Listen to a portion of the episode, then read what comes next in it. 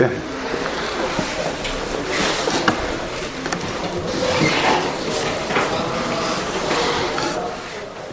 הזכרנו כאן שבוע שעבר את ה... שבחז"ל נמצא שיש... האמת שהיא חותמו של הקדוש ברוך הוא והשלום שהוא שמו של הקדוש ברוך הוא. פירוש של הדברים לכאורה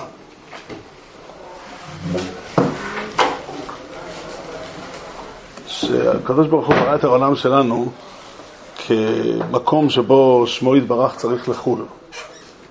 יש כזה לשון במדרשה בריישיס, בפרק השני והשלישי של התורה, שם הקדוש ברוך הוא נקרא בצירוף המיוחד, השם הוויה אלוהיקים.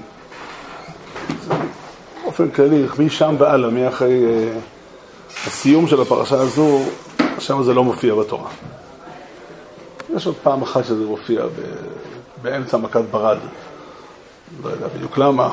יש... אה, אבל כל פנים, באופן עקרוני זה לא צירוף מצוי, זה צירוף לא מצוי בתורה בכלל. ושם כתוב, בדרך כלל אומרים את זה, את המילים האלה, שם מלא על עולם מלא. דהיינו, הקדוש ברוך הוא ברא עולם, והעולם הוא ראוי לזה שיכילו עליו את שם השם, הוא נועד כדי ששם השם יכיל עליו. אחרי שחטא האדם הראשון, ונסתלק אדם מגן עדן, נכנסה מיטה על האדם, וכל הגזרות הללו, אז אין יותר שם מלא על עולם מלא. העולם שלנו אה, מפורסם מאוד, שאין השם שלם ואין הכיסא שלם וכולי. העולם, אין שם מלא על עולם מלא. אבל זה שאין שם מלא, זה אומר שאנחנו צריכים להשתדל להכיל שם חסר, כמה שיש. ושמו יתברך מופיע במילה שלום. ואין הכוונה היא שיש אה, הרבה שמות לקדוש ברוך הוא, ויש, אה, אחד השמות הוא שלום. השלום הוא שמו של הקדוש ברוך הוא. אה, מה שאני מתכוון לומר, אולי אני כן אגיד את זה ככה, יש, ראיתי בספר משה חוכמה, פרשת בו. ככה הוא אומר, ככה הוא מדבר על קורבן פסח, על משחו, קחו לכם צאן. זה מאוד מאוד מעניין, הדברים שלו הם אה, מאוד בהשפעה חזקה מאוד וחריפה מאוד של, של, של, אה, של הרמב"ם. ככה הוא כותב. הוא כותב שהקדוש ברוך הוא, אה, הקדוש ברוך הוא ברא, נתן לאדם תכלית, והתכלית היא ידיעת השם. וידיעת השם היא שכלית. השכל אין לו יחס, אין לו שום יחס, הוא מביא, הוא אומר שהאלוקים האמיתי, אין לו שום יחס עם מה שקורה בעולם. לא, לא מתכוון לומר שהקדוש ברוך הוא לא פועל בעולם, אבל ידיעת השם בעצמה לא קשורה לשום חוויה אנושית. ורק בשכל אפשר להשיג אותו. וישראל קיבלו מאברהם, יצחק ויעקב את היכולת לדעת את הידיעה הזאת, אפילו פשוטים שבהם. אפילו פשוטים שבישראל יש להם את הידיעה הזאת. אבל יש הרי לאדם כלים נפשיים וכולי, אז צריך שהם ימצאו את מקומם באופן כזה שזה לא מזיק לדעת, שזה לא לוקח את השכל האנושי למקורות אחרים. עובדי עבודה זרה עשו מכל התופעות אה, שקורות בעולם, ראו בהם ערך, ראו בהם חשיבות, וייחסו להם אלוקות, אלוהות, ואילו עם ישראל נמצא במקום אחר. אלה הדברים שלו, סתם, זה פורסם כאחד המאמרים היסודיים של האור שמח.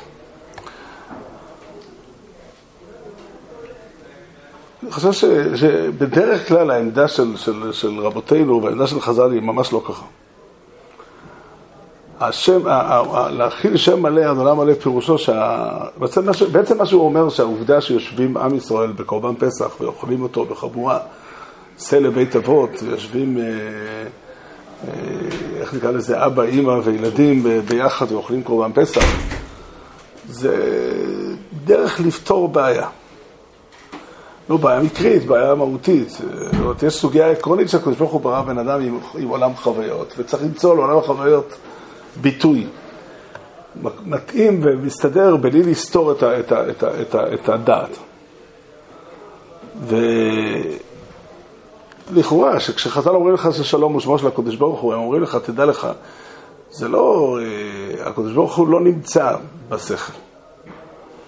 הקדוש ברוך הוא נמצא בעובדה שבני אדם מקיימים ביניהם מערכת יחסים, מערכות יחסים נכונות וטובות, ב... זה, זה נקרא שם מלא, שם מלא על עולם מלא. כל עוד עמלק נמצא, אז אין שם מלא. אבל עקרונית, כן. תפקיד המעשים זה לא רק להעלות את הנשמה, את הנפש, את השכל, מה שזה לא יהיה. זה מה שאתה לומר שתפקיד המעשים זה משהו אחר? אתה יודע שבספר דאס תבונס למשל יש ויכוח. בספר דאס תבונות כל, כל כולו בנוי על ויכוח. אז מי הם המתווכחים? נשמה והשכל. השכל הוא לא הנשמה. השכל הוא לא הנשמה, השכל הוא כלי. זה אפילו לא נשמה. לא חושב. ודאי שהכנסים הם לא נשמה, הכנסים הם ביטוי של הנשמה.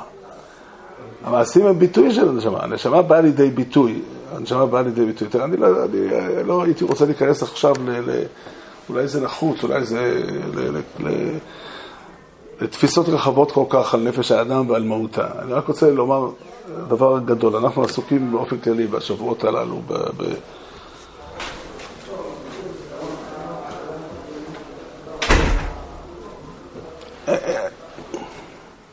כל מי שקורא את התורה, כל מי שקורא את, את חמישה חומשי תורה, כל מי שמכיר את הש"ס ואת מדרשי חז"ל, רואה עד כמה השכל כ, כנושא לא תופס מקום. אין ספק שהשכל הוא חיוני, השכל הוא מדריך. בלי השכל עושים טעויות כל הזמן. גם עם השכל עושים טעויות, אבל עם השכל לפחות אפשר ל, ל, לשים איזשהו גבול לטעויות האנושיות ו, ו, ולצמצם אותן. השכל הוא לא המטרה. ברוך אתה אדוני, אלוהינו מלך העולם שעל כל יום ידברו. אפשר להגמיש את ההגדרות בצורות שונות כדי שהם יסתדרו. אני לא אומר שזה לא נכון, אני, אבל המטרה שלי פה היא לא להציג את הצד שזה הולך ביחד, אלא את צד ההפרדה. יש פה שתי תפיסות. יש פה שתי תפיסות אמיתיות. יש פה תפיסה שאומרת שהקדוש ברוך הוא ברא את האדם בעולם, ותפקידו של האדם זה למצוא משהו שלא שייך לעולם. העולם הוא בעצם באופן עקרוני בעיה. אפשר לפתור אותה כך, אפשר לפתור אותה אחרת. אפשר להיות מאוד מאוד מתון ולהגיד ש... הפוך, יותר נכון לחיות עם העולם טוב כדי שהשכל יהיה שלם. אפילו, אפילו לקבל את התפיסה הזאת. ואילו מי שקורא את חז"ל, מי שרואה את, את התפיסה של התורה והתפיסה של חז"ל, אז זה, זה, זה, זה לא הצורה. זו לא הצורה. שאומרים לך ששלום הוא שמו של הקדוש ברוך הוא. זה אומר שהעולם הזה נברא בשביל שתהיה בו נוכחות אלוקית על ידי צורת קיום אנושית של שלום. שורש הדברים הוא בוויכוח הגדול, הגדול באמת, על השאלה אם תחיית המתים היא שייכת לנצח או לא. זה הוויכוח, לדעתי זה הוויכוח הגדול. אנחנו, אני תמיד רגיל לומר, הרמב"ם כותב, בהלכות תשובה, הרמב"ם כותב, מאמר חסל בברוכס דף י"ז, שהעולם הבא, צדיקים יושבים ועטרותיהם בראשיהם ונהנים בזיו השכינה. אומר הרמב"ם, עטרותיהם שבראשיהם היא הדעה שקנו בעולם הזה.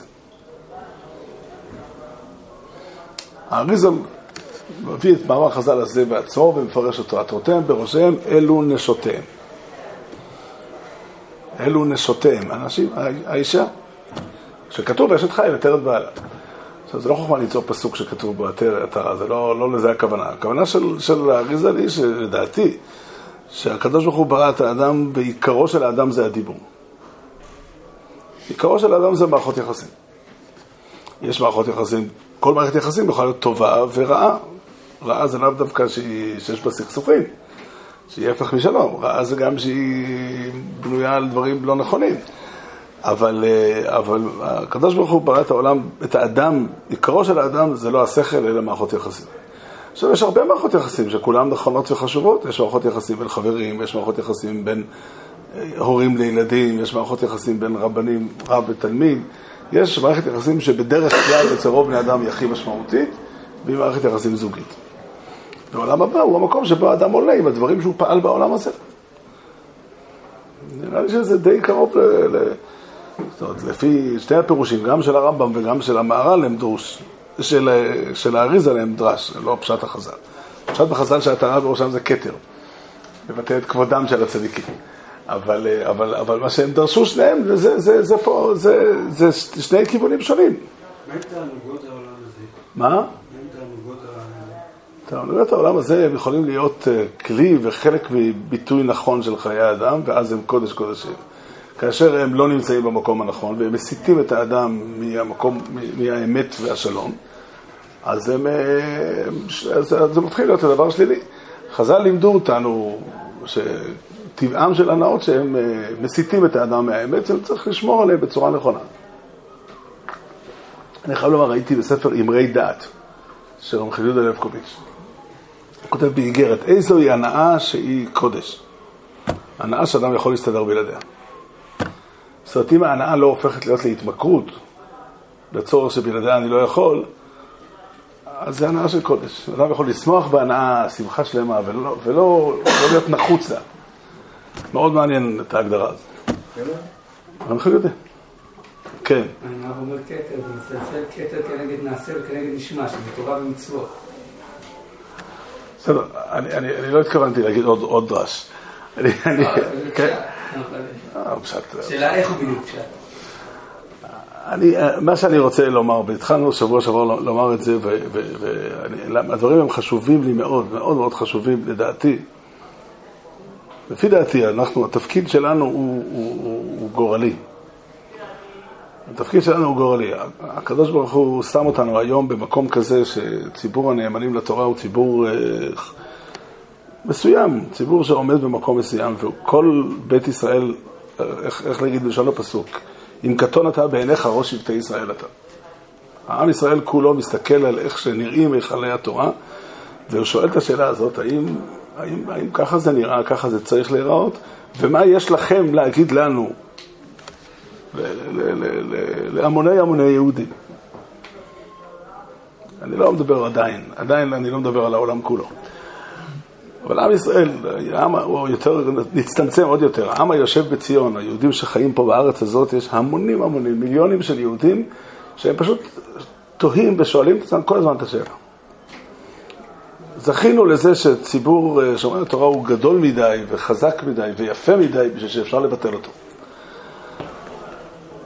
ברוך השם, בדרך המיוחדת שהקדוש ברוך הוא הוביל אותנו. אבל עדיין אנחנו לא יכולים להגיד שכל מי שמסתכל עלינו אומר וואי, רק עם חכם בנבון הגוי הגדול הזה. כי מי גוי גדול אשר לא אלוקים קרובים אליו כהשם אלוקינו בכל קוראינו אליו. ואני חושב שהפסוק אומר דברים מפורשים, איך צריכה להיראות כנסת ישראל. אז כשהכנסת ישראל היה יחידים בודדים, זה לא, זה לא חל עליהם. הם הצליחו בזה. אבל כשהפכנו, ברוך השם, להפוך להיות לעם שלם של יהודים נאמנים לתורה, אז, אז, אז, אז ככה זה צריך להיות, רק עם חכם ונבון הגוי הגדול הזה. כי מי גוי גדול אשר לא אלוקים קרובים אל, אליו, כשם אלוקינו בכל קוראינו אליו, ומי גוי גדול אשר לא חוקים ומשפטים צדיקים ככל התורה הזאת. וברור לחלוטין, לכל אחד מבין את זה, שהצדק של, של החוקים, של החוקים והמשפטים, לא עולה מהפרטים. הוא עולה מהמכלול. החוקים המשפטיים אמורים ליצור מציאות שכל מי שיראה את זה יגיד חוקים ומשפטים צדיקים. עכשיו, למען האמת זה עלוב ולא צודק לחפש את, ה, את הדבר הזה בגלל שיש מישהו שאמור להסתכל. ברור לנו לחלוטין שאם נחיה בצורה כזאת, אנחנו בעצמנו נגיד, רק עם חכם ונבוא לגוי הגדול הזה. והאושר והשמחה שלנו יהיו במקום אחר. והשאלה שנשאלת, מה פירוש המילים חוקים משפטיים צדיקים? העובדה, הרמב"ם כבר טוען את הטענה הזאת. הרמב"ם טוען את הטענה הזאת כנגד מי שאמר שאין טעם למצוות. ואז הוא אומר, אם אכן אין טעם למצוות, אז למה יגידו אומות העולם רק עם חכם ונבון הגוי הגדול הזה, שיגידו רק עם שחל וטיפש הגוי הקטן הזה. זה לשונו. או, זאת אומרת שהתוצאה של החוקים אמורה להראות שהם חוקים משפטיים צדיקים. זאת אומרת, לא חייב את הטעם במצוות, אלא הצורה שלהם. אני חושב שהיסוד של הדברים הוא זה. היסוד של הדברים שהתורה מכוונת, התורה מכוונת ל- ל- ל- לשני הדברים הללו, לאמת ולשלום. או להוסיף, אמונה, אמת ושלום. שלושת הערכים האלה, שלושת היסודות האלה, הם היסודות של החיים היהודיים, והם אמורים להיות ניכרים ונראים בכל uh, סיטואציה יהודית. בכל סיטואציה יהודית. זה מה שאני רוצה קצת לחפש, אה, קצת לחפש. להגיד, להגיד סלע בית אבות, סלע בית, זה, זה, זה בא לפתור בעיה צדדית, בעיניי זה, זה פספוס. בעיניי זה פספוס. המעמד של קורבן פסח, שבו מתכנסת המשפחה הביתה ושמים את הדם אה, על המשקוף על שתי המזוזות, הוא מביא, רמר שמחה מביא מדרש, אה, המשקוף, שתי המזוזות, הם אה, כנגד אברהם, יצחק ויעקב. המשמעות של זה, זה שהוא קם, כמו שכתוב בתורה במפורש על אברהם אבינו, למען אשר יצווה את בניו ואת ביתו אחריו ושמרו דרך השם לעשות צדקה ומשפט. אברהם, יצחק ויעקב לימדו אותנו איך מקימים משפחה שהיא הולכת בדרך השם. ואת מקום ההיווצרות של המשפחה הזו בליל פסח, על השולחן שבו מספרים ביציאת מצרים. וזה, כך היה בפסח מצרים, וככה זה לדורות. משהו מזה ודאי קורה בכל בית יהודי בליל הסדר.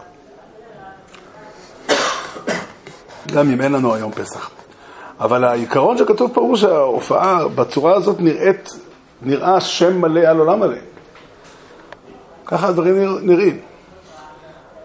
אני חושב, אני חושב, הזכרנו כאן גם את זה, הזכרנו שבוע שעבר את המדרש, מדרש מאוד מפורסם, שהחז"ל אומרים שהקדוש ברוך הוא נמלך במלאכי השרת, ומלאכי אמת אמרו לו אל יברא, כי אדם הוא מלא שקרים, ומלאכי שלום אמרו לו אל יברא, שאדם הוא מלא מריבות. ומה עשה הקדוש ברוך הוא? השליך אמת ארצה. אמרו לו, כיצד אתה מבזה תכסיס שלך? תכסיס שלך, זה הכוונה היא, מה שנקרא חותמו של הקדוש ברוך הוא אמת. אז הוא אמר להם, תעלה אמת מן הארץ. כשנאמר אמת מארץ תצמח. פירוש הדברים הוא, שאלנו שאלה פשוטה, שאלה מפורסמת, ידועה, ואיפה נעלם השלום? הייתה פה סוגיה של אמת, עשינו איתה מה שעשינו. חידון אחר זה מה, מה בדיוק עשינו, אבל איפה, מה, מה, מה עם השלום? בהכרח התשובה של אמת מארץ תצמח היא תשובה גם לשלום. זה חייב להיות, זה, זה, זה מוכרח מתוך דברי חז"ל. אומרת, יש תפיסת עולם של אמת מוחלטת. תפיסה של אמת מוחלטת היא טובה בתור, אה, בתור נקודת אה, מוצא. היא טובה בתור איזשהו חזון אה, רחוק. כל צעד וצעד שאנחנו עושים מכוון בהשתדלות להגיע לאמת. אבל המדרש מלמד אותנו שבני אדם לא מסוגלים להגיע לאמת. והאמת, כאמת שלמה, כאמת מלאה, לא, אין לה מקום בעולם שלנו. המלא שקרים נובע מזה שאנשים מחפשים את האמת המוחלטת ולא לא מוכנים להתפייס באמת אמת אנושית. גם מיכולת או מהשקר עצמו, שזה אדם שקר? זה נובע, כך או כך, אם מדובר על משהו שאפשר להתגבר עליו בדרך אה, מורכבת איכשהו, אז סתם היו כמה אנשים בהיסטוריה שהיו עושים את זה. שקר זה כאילו יכול להיות, כלומר אנחנו נבראנו כשקרנים מציאותיים? אה, דניאל הציע שבוע שעבר, ואני חושב שהוא צודק בהגדרה שלו. יש פה שתי רמות של אמת, יש רמה של אמת שהיא מציאותית והיא זמינה, וזה אמת מארץ תצמח, ויש פה רמה של אמת כזו שהיא לא מציאותית. אם האדם מוכן לוותר על האמת מארץ תצמח, אז הוא לא יהיה שקרן. הוא יגיד אמת חלקית, אבל הוא לא יהיה שקרן. אבל אם אדם, דעתו איתנה שהוא מוכן להגיד רק אמת מוחלטת, סופו בהכרח לשקר. סופו בהכרח לשקר. אמת מארץ תצמח פירושו אמת כזו שהיא מתאימה ואפשרית. אם אדם היה יודע ומבין ומפנים שכשהוא אומר את מה שהוא חושב, הוא מציג את האמת שלו. את האמת שלו, הכוונה היא את האמת שהוא לפי ערכי, לפי הבנתי, לפי מיטב יכולתי, אני באמת חושב שזה נכון, אבל אני מבין שאתה חושב אחרת. יש עוד פתרון לבעיה הזאת, לבעיה שדניאל דיבר עליה שבוע שעבר, שאנשים רוצים להגיע לאמת מוחלטת. להגיד, אין לנו בקיאים. פטור מלהגיד כל דבר לא, בגלל שאני לא יודע. מצד אחד זה רעיון גאוני. כי אם, אם אני אומר שאני לא יודע, אמר לי לפני תקופה קצרה יהודי אחד, שאלתי את השאלה, אני תלמיד חכם, אז הוא אמר לי, תראה, כתוב בחז"ל, למד לשונך לומר איני יודע. אז קודם כל אני מקיים את זה, ואחר כך אני רואה שאני באמת לא יודע. יש בזה משהו מפתה מאוד. אני לא, אני לא שולל, זה, זה, זה נכון באופנים מסוימים, אבל אי אפשר באמת לחיות בעולם בלי להגיד כלום. אי אפשר.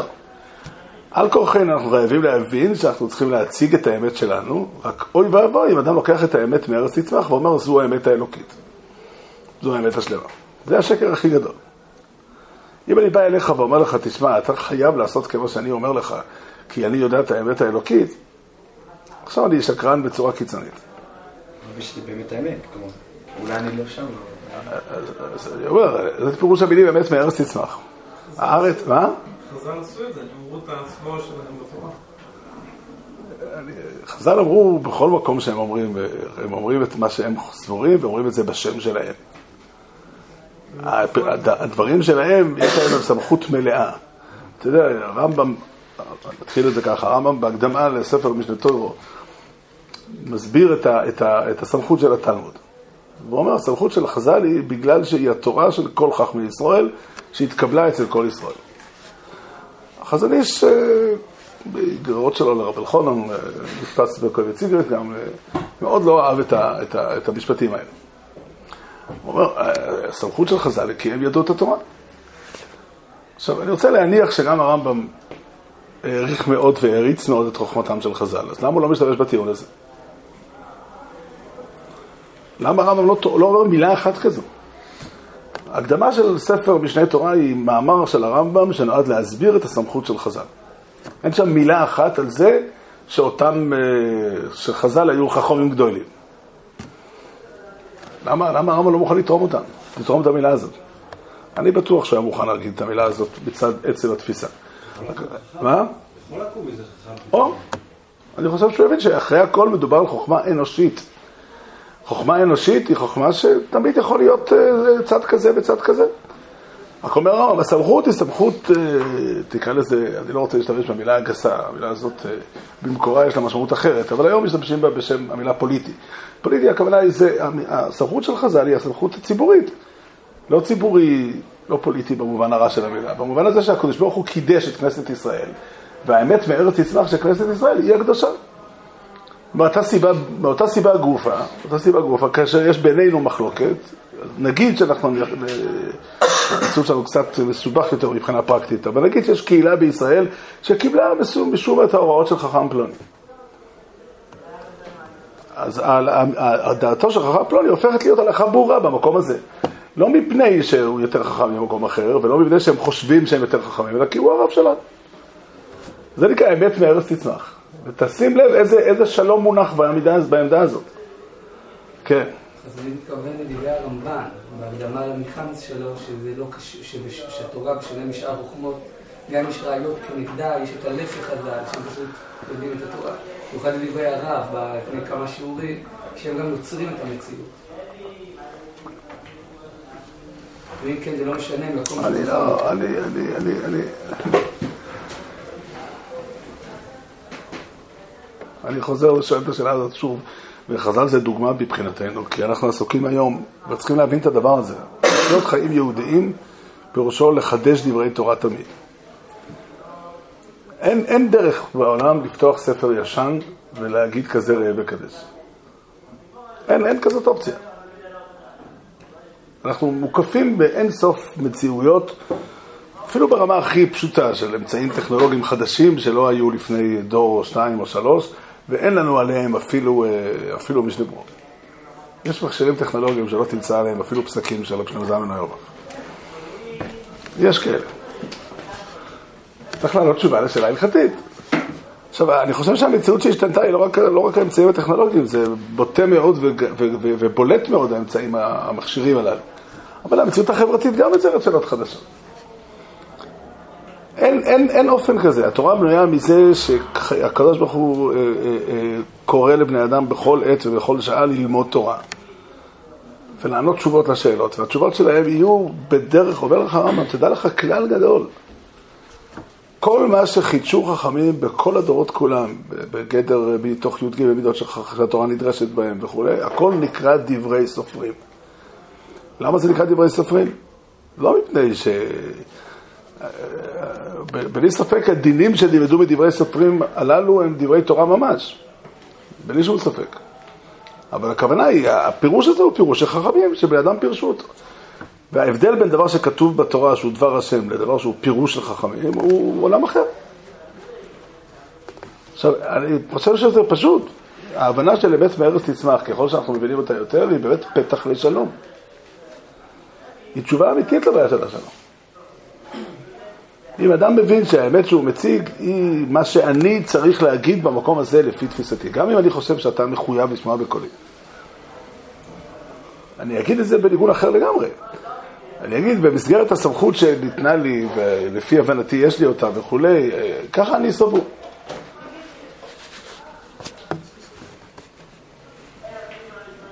יש קושי אמיתי לחיות בעמדה הזאת. העמדה הזאת היא עמדה ש, שלכאורה היא כל ענות חלושה. הרבה יותר חזק להגיד, תשמע, אני, התגלה אל האלוקים באמצע הלילה ואני יודע את האמת המוחלטת.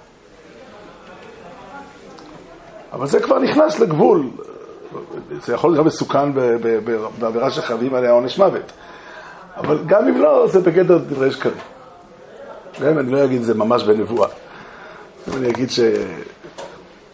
כל מיני דיבורים אחרים. זה, זה, זה נקרא מלא שקרים. והמלא שקרים האלה מביא גם מלא מריבות. כמה לאדם מותר ללכת על פי האמת שהוא חושב שזה אמת? זאת השאלה הגדולה. חשבתי שאני אגיע אליה שבוע הבא. אבל אתה שואל שאלה נכונה מאוד. אני רק, מה שאני אגיד עכשיו, כתשובה לשאלה שלך, היא דבר אחד פשוט. קודם כל חייבים להבין שאין לך דרך אחרת עם מה ללכת. זו לא תשובה לגמרי לשאלה שלך. אבל זה לא שיש אופן בעולם שאתה יכול ללכת עם אמת למישהו אחר. לכאורה, למה לא? נלך לשאול. בסדר, רק תגיד לי את מי לשאול. אני אצטרך להחליט את מי אני שואל. בשלב הבא אני צריך להחליט מה אני שואל. ואיך אני שואל, ואיך אני מבין את התשובה. במילים אחרות, הקדוש ברוך הוא, זה, זה דבר שצריכים לתפוס אותו. הקדוש ברוך הוא שם אותנו במקום שהאמת שלנו היא יחסית. אמת יחסית היא אמת כזו שחייב, שהולכת עם שלום. הזכרנו פה את הוורט של הקוסקר. קוסקר שאל את השאלה הזאת בעצם. קוסקר שאל איך אפשר להגיד, באיפה נעלם השלום במדרש? מלאכי אמת אמרו אל יברא ועשינו איתם מה שעשינו. אבל מה עם השלום? אז הקוסקר אמר שאם אין אמת כבר, אין לה מה לריב. אני חושב שמה שאני אומר הוא, הוא, הוא, הוא בדיוק הפוך. לא שאם אין אמת אז אין על מה לריב, אלא כשהאמת היא אמת מתאימה לנו, אז, אז, אז, אז, אז, אפשר לעשות שלום. אפשר באמת לעשות שלום, יש פה תשובה אמיתית, התשובה של אמת מארץ תצמח היא תשובה אמיתית גם לבעיה של השלום. אם תבין נכון, לא, מה שהוא אמר זה שבאמת איזה מין עולם יצרת לנו, אין על מה לריב. כאילו, והאמת היא שהשלום הוא הנושא, אני באמת חושב ככה, שחז"ל אומרים שאמת היא חותמו של הקדוש ברוך הוא, ושלום הוא שמו של הקדוש ברוך הוא. הם בפירוש שמו את השלום במקום גבוה מן האמת. כי שמו של הקדוש ברוך הוא, הכוונה היא הוא. חותמו זה המסגרת, שרק בתוכה הוא יכול להתקיים. איפה שיש שקר, אז אלוקים לא נמצא. והראיה שאני יכול להגיד אמת בבית המרחץ, ושלום אסור להגיד.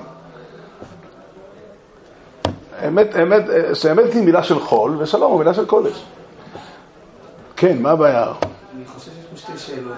שאלה ש... אני לא יודע מה הרב עונה. שאלה אחת, אם חז"ל קובעים דין, לא, לא על מציאות, מה הדין? פה גם אם הדין הוא לא ככה, זה נקבע על פיהם. דבר שני, מה קורה אם חז"ל אומרים על מציאות והם טועים במציאות? כל זה נכנס בכלל, כל זה נכנס בכלל לשאלות שאנחנו צריכים לדון וללמוד אותן. לא, אני, לא, לא עכשיו, כללית בחיים. כל השאלות האלה צריכים ללמוד אותן, וצריכים, אבל כל לימוד, מי שמבין מה פירוש המילה ללמוד, אין לימוד שלא מתחיל עם היסוד הזה של אמת מארץ תצמח. כי אם אני חייב להגיד את האמת המוחלטת, עדיף שאני אוותר מראש. ותסתכל ותראה, הרבה מאוד אנשים, הרבה מאוד אנשים לא מצליחים ללמוד תורה בגלל הסיבה הזאת. בגלל שהם אומרים, רגע, חז"ל אומרים את זה ככה. חז"ל אומרים, מה יעשה אדם הוא יראה? זה אומר כך וזה אומר כך וזה אומר כך, מה, מאיפה אני יודע מה התורה של השם?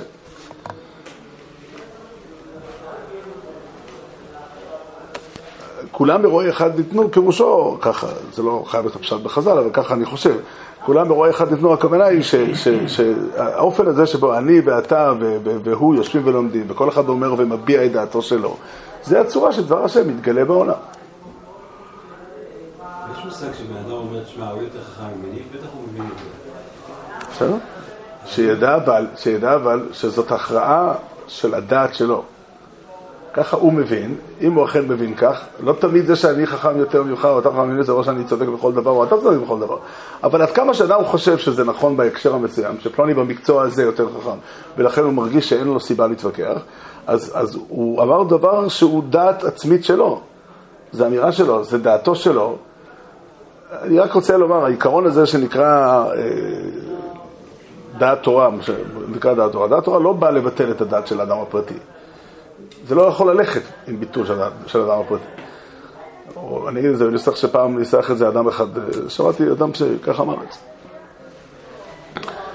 האחריות של האדם אה, והחובה שלו להפעיל שיקול דעת היא כל כך חמורה שאין לו דרך לברוח ממנה. אפילו אם הוא רוצה. אין, אין, אין דרך בעולם אה, להגיד, אני לא רוצה להפעיל שיקול דעת. תחליט אתה בשבילי. בסדר, החלטתי. או שחלטתי נכון או שחלטתי לא נכון, החלטתי שאתה, שאתה תחליט במקומי. אין, אין דרך בעולם שאני יכול לברוח מהאחריות שלי, מהבחירה שלי. עכשיו, אם אני צודק בהחלטה הזאת, מי שבאמת רוצה להיות בטוח צודק, לא יכול, לא יכול להתקיים. השאלה היא מהקטע ההפוך. כשאני חושב משהו, אני ראוי שאני אבטל את דעתי לפני יותר חם ממני. זה יכול... אתה מסתבר שהוא קולע על האמת יכול להיות. יכול להיות, זה גם אחת הספרות, אתה יכול להגיד, תחשוב אם זה נכון או לא. אני מניח שהתשובה לשאלה הזאת היא לא תשובה אחת, היא תלוי באיזה הקשר. יש תחום שאתה מרגיש שאתה ממש מספיק יודע, יש תחום שאתה מרגיש שאתה פחות יודע, ואז כדאי לפחות להתייעץ, ויש תחום שכדאי להגיד, אני לא יודע כלום, אני רוצה לשאול. כל שלושת האפשרות האלה הם שלושה החלטות אפשריות שלך. אבל תזכור, כשהחלטת כזאת החלטה, זו החלטה שלך, שהפעלת אותה כי אתה רוצה לעשות נכון וטוב, ואתה רוצה ללכת בדרכו של הקדוש ברוך הוא, ולכן אתה פועל בדרך הזאת. אני לא מדבר על החלטות, אני מדבר בן אדם לומד את הסוגיה, מאה אחוז לא מה הפשט. רגע או מה הפוך. עכשיו, מה הוא יעשה? אני לא יודע, אני, אתה רוצה שאני עכשיו אגיד לך מה יעשה במקרה הזה? תלוי באיזה סוגיה, תלוי מתי, תלוי זה. הרי כסדר אנחנו לומדים, ולומדים דברי אחרונים וממשיכים להתווכח. אף אחד, אני לא מכיר אף, אף אדם שאומר אה, ברגע שכתוב ברב קיבגה משהו על זה, ואפילו, ואפילו אם תגיד לי קיבגה מספיק בשביל שאני אבטל את דעתי, ויכול להיות שזה נכון, מה אני אעשה כשרב קיבגה אומר כך, ורק צריך לסבר אחרת? אני אספר לכם סיפור, מעשה, בד... לא בדידיה ועובדה, אבל uh, אני הייתי במשך תקופה של שנה פלוס, שמעתי שיעורים בפועל שמואלביץ. ישיבת ביר, היה איש uh, נפלא, ממש איש נפלא, גם גאון uh, בצורה לא רגילה, ידען עצום ולמדן גדול, וגם אדם נפלא ביחסים שלו עם בני אדם, אדם פשוט, בלי שום uh, גינונים. יום אחד הוא הגיע לשיעור שמח מאוד. והרשיתי לעצמי לשאול אותו, מה? אה? היום חשבתי, לא זכרתי לך. מה?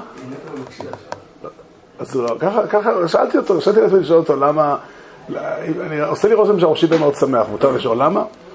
אז הוא אומר לי, אני חיפשתי מישהו להגיד לו, לספר לו מה קרה. אז הוא אמר שככה היה, היה בחור, שני בחור מהישיבה שנסע לחוץ לארץ לצורך שידוך, שבועיים שלוש.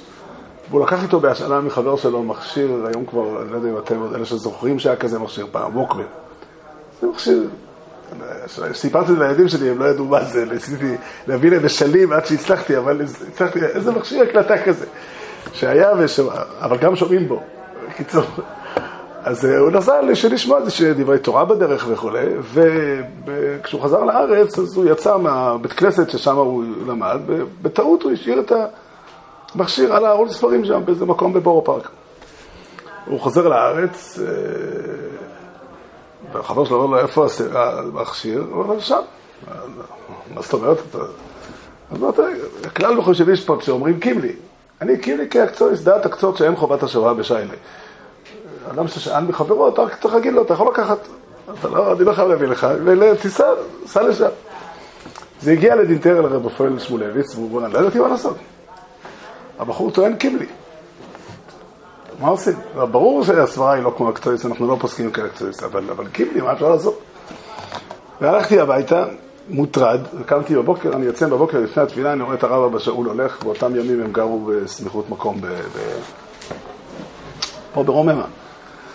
בקיצור, אז אה, ניגשתי אליו ואני שואל אותו, את הרב אבא שאול, מה הוא אומר? אז הוא אומר לו, רב רפואל, אתה לא יודע את הסוד? אז הוא אומר לו, לא, אף פעם לא שמעת. הוא אומר לו, לא. הוא אומר, הסוד הוא שאומרים קימלי רק על סברות נכונות. יש, יש סברות שלא אומרים על זה קימלי. עכשיו, כל מי שמכיר מה זה פסיקת הלכה יודע שככה זה עובד. כאן לכאן כל, אפשר לדון על השאלה עד היכן ועד כמה וכולי. בסופו של דבר אין אפשרות שאדם לא יפעיל שיקול דעת. ושיקול דעת פירושו דעת אנושית שהיא אמת מארץ תצמח. שהיא תלויה והיא מושפעת. אני קראתי ספר שלם, אחד, ראיתי, ראיתי צילום איזה ספר שאדם כתב, אה, יהודי, יהודי תלמיד חכם יקר, אה, כתב ספר על, על הגמרא, כאילו לא על מסכת מסוימת, אלא איך הש"ס ערוך, והמטרה שלו להראות שאין שום אה, אה, אה, צד אנושי באמירות של חז"ל. להפעיל את השיקול דעת שלו ברמת הסברות, זה גם... עוד פעם? שהקציס אמרת הסברות, זה גם האמת מארץ עצמה. ודאי, ודאי. עכשיו, זה לא סותר שהאמת של הקצויס או של הרמב"ן הם, בלי ספק יותר מאיתנו. אבל אני שואל, האם יש אדם שאומר, מי שחושב באמת שללמוד פירושו אה, להגיד מה שכתוב בספר הזה או בספר הזה? באיזשהו מקום, תמיד, אה, הרי, הרי, לו יצויר שהיה לנו אה, תורה שבעל פה כזו, שיש בה רק פירוש אחד לסוגיה בש"ס, והכרעה ברורה שאין עליה ספק, ורק פירוש אחד בדברי הראשונים ורק פירוש אחד בדברי האחרונים, אולי היית צודק. אבל אין, אין, אין תחום שאין בו שתי דעות. אין תחום שאין בו שתי דעות. ואין uh, תחום uh, שאין בו שאלות חדשות שאתה צריך uh, ל- ל- לענות עליהן, אם אם אתה מורה הוראה או אם אתה, אם אתה חי לעצמך. יש שאלות חדשות, אתה אפילו לא יודע על מה לשאול. שלא לדבר על זה שהחיים הם מורכבים הרבה יותר משאלות הלכתיות. יש שאלות גדולות שאדם פועל בהן, שאלות של היחיד, ושאלות של הכלל, ושאלות של הציבור, ושאלות של משפחות וכולי. כל, כל הזמן אתה עונה על שאלות לעצמך. ואם אתה אדם דתי, מאמין בהשם ושומע על התורה, אז השאלות שלך הרבה יותר גדולות. בגלל שכל שאלה הופכת להיות הרבה יותר משמעותית. מה כבר יש לאדם חילוני להפסיד? אתה, אתה, אתה, אתה, פועל בעולם שיש בו נצח. אז אתה כל הזמן מפעיל שיקול דעת. אז אם אני לא יודע להגיד לעצמי את הדבר הזה, ש, ש, שבעיניי הוא הקריאה הגדולה של כל התורה כולה, שהקדוש ברוך הוא מנהל איתך תקשורת ומעוניין שאתה תפעיל את השיקול דעת שלך ותקבל את ההחלטה. זה לא סותר בכלל את השאלה אם אתה צריך לקבל את ההחלטה לבד או, או לשאול מישהו. זה שתי החלטות שצריכים להחליט מה נכון. ייתכן שאתה צודק שאתה מחליט שאין, שאתה לא יודע, והלכת לשאול, אבל גם החלטה כזאת היא גם החלטה, אתה הרי לא שאלת את, את הרב אם לשאול אותו את השאלה הזאת. זה החלטת לבד. או שזה שאלת רב אחר. זה לא, אין, אין, אין, אין, אין מנוס מזה, אין, אין, אין דרך לאדם לסלק מעל עצמו את, ה, את, ה, את הכורח, עם כף אני מתכוון, בת- בתבונה. בכלל מאמר חז"ל, אין שנאמר. כן, כן, לגמרי. לגמרי. זה לא בא להגיד שאתה יכול להחליט מהר. יכול להיות שאתה צריך לחשוב הרבה ולהתאמץ הרבה. אבל צריך להבין טוב, אתה אף פעם לא חורג ממה שנקרא דעת אנושית. ודעת אנושית, אין לה, יבוא מישהו ויגיד, אין לזה תוקף. מה התשובה של הקדוש ברוך הוא למלאכים באמת מארץ תצמח? כאילו אם באמת אין אמת אז... התשובה לזה היא שיש דבר כזה שנקרא אמת מארץ תצמח. אמת מארץ תצמח זה פירושו אותו גרעין של אמת, אותו גרעין של אמת שאתה... מה? שהם יחשבו מחשבות חיוביות שהם לא שיחשבו להגיע מחשבות, שיש בהם צד של האמת. צריך קצת יותר לפרש את זה, זה יישאר לנו לשבוע הבא, השאלה הזו. אבל אה, אני רוצה, אני רוצה, אני חושב שיש פה דבר מאוד מאוד יסודי ומאוד מאוד פשוט, שהחיים של בני אדם תלויים בדבר הזה. זה מאפשר, אם אתה מבין את זה נכון, זה מאפשר כמה דברים. זה מאפשר קודם כל להבין שגם לא לדעת, יש, גם ללא לדעת יש מחיר. גם ללא לדעת יש מחיר. להחליט אנחנו לא נוגעים בדברים כי אנחנו לא יודעים לנגוע בהם. היה, זה דבר אחד. דבר שני, זה ההבנה שאיך אני מתעסק עם אנשים שיש להם דעה שונה ממני. בלי ספק הפרקטיקה צריכה תשובה, איך אנחנו נסתדר ביחד. אם נעשה קידוש בשעה הזאת או בשעה הזאת. אבל אם אני יודע, את. מבין שהדעה שלי היא דעה שלי, שלי, של חבריי, של רבותיי, היא דעה אנושית, והוא מציג דעה אנושית אחרת, וזה טבעם של דברים שאנשים מגיעים לדעות שונות. הארץ, בשונה מן השמיים, היא משתנית ממקום למקום. לא הרי ארץ, ארץ הגליל כהרי ארץ יהודה, ולא הרי ארץ יהודה כהרי אה, ארצות אירופה. האקלים הוא שונה, והחקלאות היא שונה, וה, והפירות שיוצאים הם שונים. השמיים הם אחד. אותו שמיים יש בכל מקום. אמת מארץ תצמח, זה סתם היה אבורט בשביל, ה... בשביל הצד, ה... בצד האסתטי של הרעיון. האמת היא שבני אדם הם שונים ממקום למקום וממצב למצב והם מכריעים הכרעות שונות. ואם אני פוגש בן אדם שהגיע למסקנה אחרת, מותר לי, וזה נכון שאני אחשוב שהוא טועה לחלוטין. אבל אף פעם אני לא יכול להגיד את זה יותר מאשר שזו דעתי. איך פועלים ביחד? צריכים להידבר ולחשוב איך פועלים. אני חושב שאדם שמפנים נכון את האמת מארץ תצמח, הוא חי חיים אחרים לגמרי. הוא חי חיים אחרים לגמרי. זה מעניין, אני אנצל את הדקות הזה, כתוב, התורה מסופר שיהודה היה לו שני בנים שמתו בעניין רע. והמנהג שלהם היה להנהיג מצוות ייבום, הוא רצה שהבן השלישי יהיה באמת תמר, אשת, אשת ער ועונן, וזה היה חשוב בעיניו. מצד שני, הוא חשש. עכשיו, מה הוא עושה? שני הצדדים הם צדדים נכונים, אבל הוא לא יודע להחליט, ולכן הוא מעכב אותה. וזה כבר לא בסדר. על זה כתוב צדקה ממני. היא בעצם, מה שהיא עושה לו, היא אומרת לה, תקשיב, אתה מביא אותי למקום שאין לי ברירה. אם הוא היה אומר לה, תשמעי, החלטתי שהסיכון הוא גבוה מדי, בואו לא נעשה פה מיצה סיבוב. לא יודע אם נהגו אז חליצה או לא נהגו חליצה, לא יודע איך בדיוק היו פותרים את הבעיה. זו הייתה החלטה לגיטימית. או הוא היה אומר לה, אני חושב שכן צריך לקחת. הוא, הוא המחליט, ושתי ההחלטות שלו הן אפשריות. אבל כיוון שהוא לא ידע להחליט, אז הוא לא מחליט. והוא מחכה עוד יום ועוד יום ועוד יום, ותדע לך שאי החלטה זה גם כן החלטה. אז, אז היא אומרת לה, אין לך ברירה, ועל זה הוא אומר צדקה ממני. רש"י ואונקלוס פירשו, צדקה ממני, צדקה ממני, כי, כי הם לא מצאו איפה היה ויכוח ביניהם. אבל במפרשים האחרים יש, שזה זה, זה בעצם אתה, היא, היא הכריחה, אני הכרחתי אותה לעשות את זה. היא צודקת במה שהיא הובילה, לאן שהיא הובילה אותה. כי לא להחליט, אני לא יודע, בסדר, אז לכן מה? אבל יש שם את הסעדי. זו גם החלטה אפשרית. גם החלטה. אבל לא, אז, לא, אז אם ככה, אז מה אתה חושב, שהיא צריכה לחכות? האם זה נכון שהיא תחכה לייבום שלא יהיה אף פעם לא? יש לי מושג להתלבט. להכל יש מקום. אבל, אבל אני רק רוצה להבין מה, מה, מה פירוש הדבר. לא לדעת, זה גם לזה יש מחיר. גם לזה יש מחיר. וההבנה שאתה נמצא במציאות אנושית, אתה פועל בתוך מציאות אנושית, ומנסה להגשים בעולם שלנו, האנושי, את דבר השם. זה נראה לי קריאה גדולה. קריאה גדולה שמאפשרת באמת לחיים יהודיים להיראות בצורה... אני חושב שבמידה רבה זה קיים. תסתכל על הציבור של, של, של נאמני התורה ותראה שיש עדות שונות וחוגים שונים, ובמידה רבה מאוד יש אה, אה, אה, איזשהו סוג של תקשורת בין, בין, בין, בין, בין החוגים, בדיוק מהסיבה הזאת, כי כולם יגידו לך, תראה, דבר השם הוא דבר השם, ויש דעות שונות וצורות שונות, וכולם מקבלים ב, ב, ב, בשפה הזאת, אלו ואלו דברי אלוקים חיים. אולי זה, אולי זה במובן ההפוך אפילו, לא, לא, לא משנה איך, איך נפרש את זה. אבל אני חושב שהדבר הזה הוא באמת, ככה צריך להיראות, חוקים ומשפטים צדיקים. האמת והשלום יאהבו, ככה הפסוק אומר, וחז"ל דרשו את זה על מחלוקת של בית שמאי ובית הלל. שנזכה תמיד לעסוק בתורה באמת, ולדבק באמת ושלום. רבי חנן בן הקש אומר רוצה, הקדוש ברוך הוא מזל, יגדיל פירות היעדים, יסגדי ויסגדי שמי רבו, לא לא נברוא פירוסי בן נברוא פירוסי לך, נכון נברוא נכון וחי בכל בייס ישראל בא, ולא בזמן קובי, ואמרו אומר, שמי רבו מבורך לעולם